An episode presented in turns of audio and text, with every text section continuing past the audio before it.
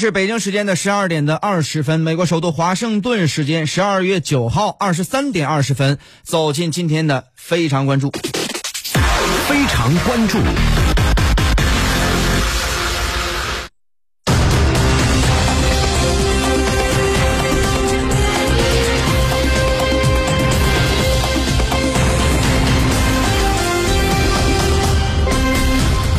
美国年度国防授权法案开始表决。今年的法案包括了一个专门针对中国的太平洋威慑倡议。该倡议不仅预计将强化美国在印太地区的存在，加强和盟友的关系，也投资发展更多的攻击型核潜艇。但是，如何实施这项倡议，将在很大程度上取决于拜登政府的态度。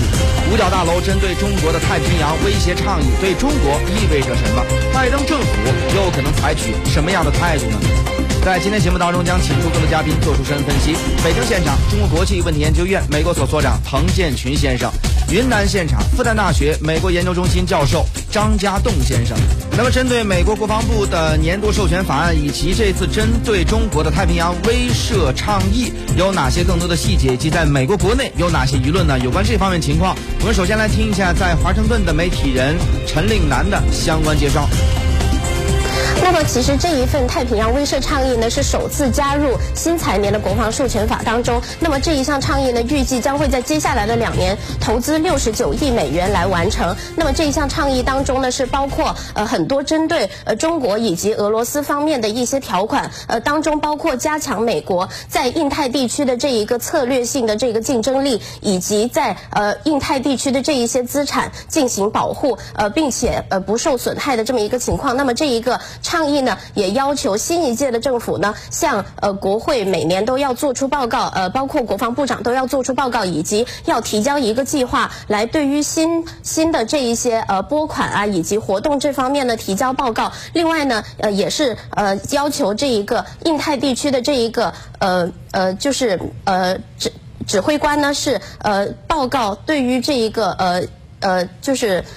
呃，策略方面的这一些需要，呃，另外呢，这一个呃法这个法案呢也要求呃这一个美国呢是加强这一个呃在这一个地区的这一些盟友之间的关系。那么这一项法案呢，其实在美国国内呢并没有引起太大的反响，因为现在呃美国的选民呢都在集中在特朗普可能会否决这一项法案的这一个行动上面，因为这项呃国防授权法呢当中没有特朗普想要的条款，而当中又包含了特朗普不想要的条款，所以呢特朗普。基本上，呃，已经表明了是会否决了这项条款，但是呢，呃，两院两党都有信心能够拿到三分之二的这一个支持票，能够推翻特朗普的这一个否决。嗯，好，呃，那么究竟应该怎么去看待这份太平洋威慑倡议？它对中国来说又意味着什么呢？有关这方面的内容，我们来听一下在北京现场的中国国际问题研究院美国所所长滕建群先生的一个分析解读。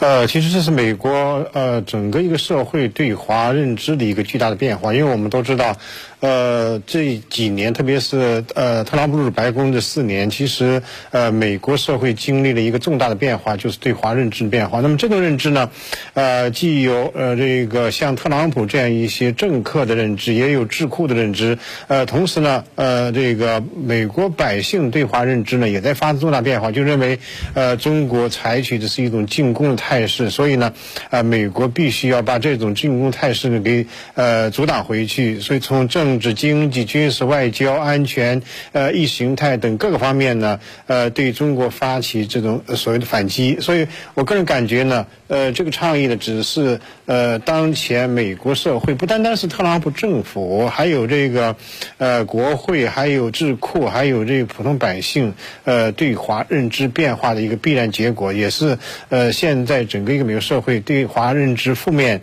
呃这个走向的一个具体体现。嗯，好，我们说呢，这份的针对中国的太平洋威慑倡议呢，显然对中国非常不利啊。那么，拜登团队去怎么去看待呢？呃，对此应该怎么去解读？有关这方面内容，我们来听一下，在云南现场的复旦大学美国研究中心教授张家栋先生来听一下他的一个分析解读。这个首先看这一份这个倡议，他要做什么东西？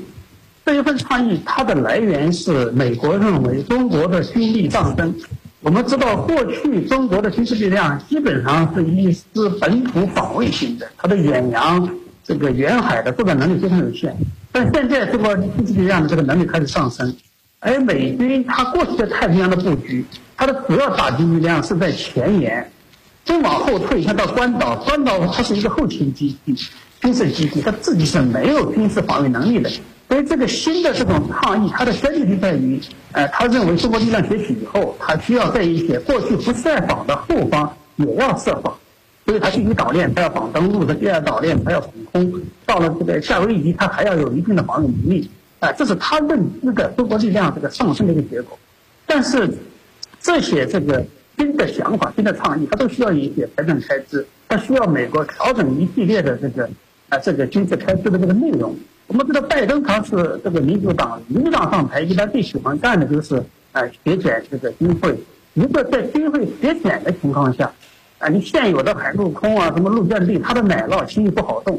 那么如果既要削减，老的预算又不好动，那你新的预算怎么增加？那这是对这个倡议最大的一个，啊，这还是一个那么。嗯，好。其实我们话说回来，这个太平洋威慑倡议啊，呃，它的具体的可操作性有多少呢？我们知道，在二零一四年的时候，因为当时的欧洲发生了克里米亚事件，呃，那么所以呢，在当时呢，美国发起了一个欧洲的相关的一个威慑倡议。那么就是说呢，实际上是利用北约组织，然后呢，去震慑或者说是去制约。呃，俄罗斯的发展，呃，那么现在我们看整个亚太地区呢，显然跟当时的欧洲情况不太一样。首先，亚太地区并没有一个类似北约的一个组织。那么第二个呢，亚太地区也没有发生类似于克里米亚这样的啊比较恶性的这么一个事件。那么美国怎么去把这个具体它所谓的太平洋威慑倡议具体实施呢？它可操作的空间有多大呢？有关这方面内容呢，我们来听一下在。呃，北京现场的中国国际问题研究院美国所所长滕建群先生来听一下他的一个分析解读。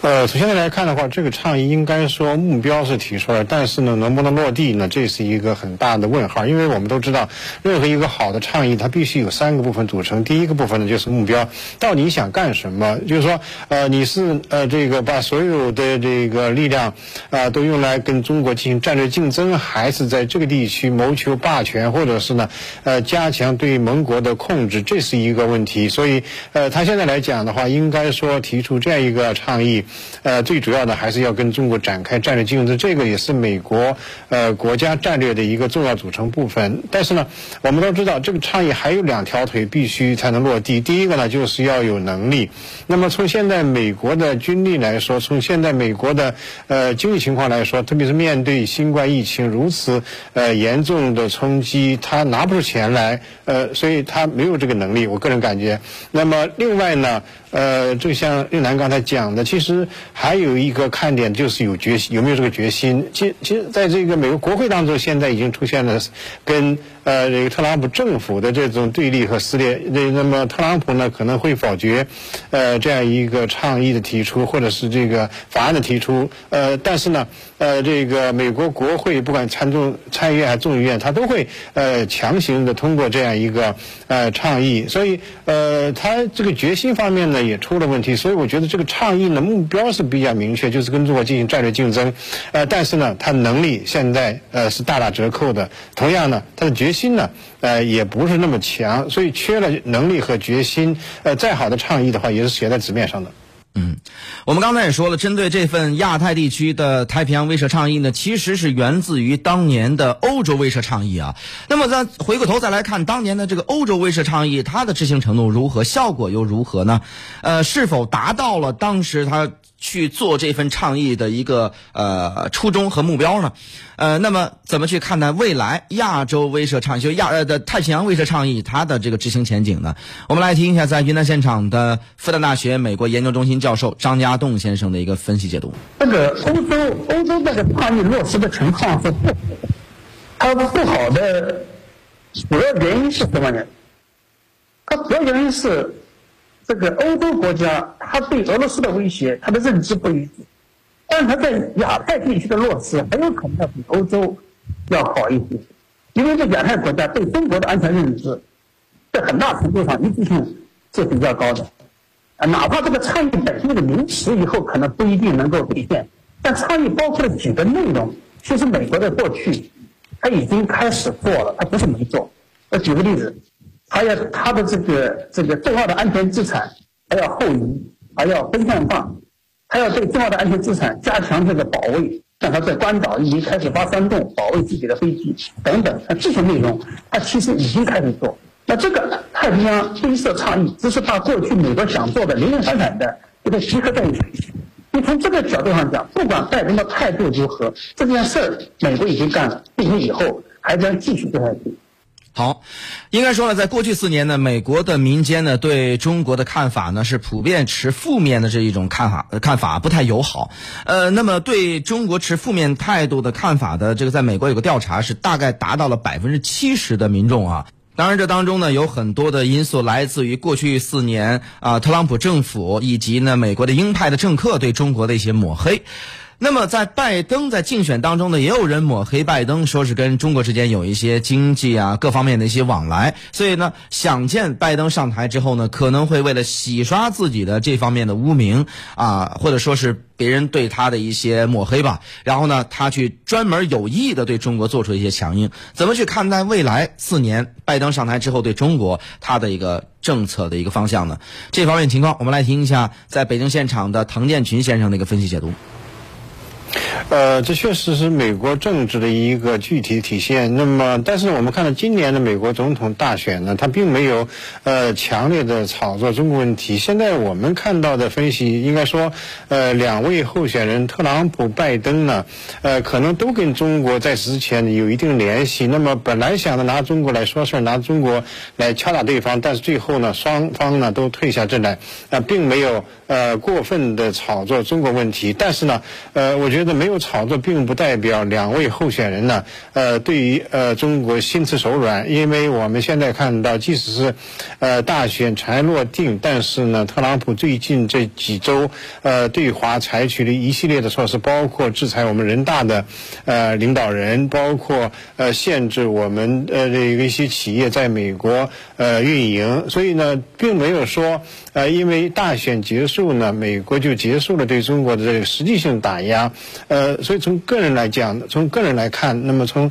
呃特朗普来说的话，他现在就是要挖很深的一个坑，让呃拜登呢呃跳不出来，呃特别是在对华政策上，沿着现在美国国内呃继承的这样一个呃对华政策呢呃向前走。我个人感觉呢，拜登呢也不会做出大幅度的调整，毕竟呢美国国内上上下下对华的这种认知呢已经成了一个共识。那么拜登呃必须显示出自己的强势。拜登必须要呃对华做点什么，可能呃更深层次的东西，比方说讲一些规则呀，比方说呃重新回到 TPP 呀，啊重新在 WTO 呃这样改革方面呢限制中国，比方说这个呃这个企业的国企问题，那个补贴问题，那么他跟特朗普现在这种横冲直撞的对华政策呢，呃可能有所这一个形式上的变化，会放软身段，但是呢，它可能着眼未来，呃着眼。于呃一个全面的跟中国进行战略竞争。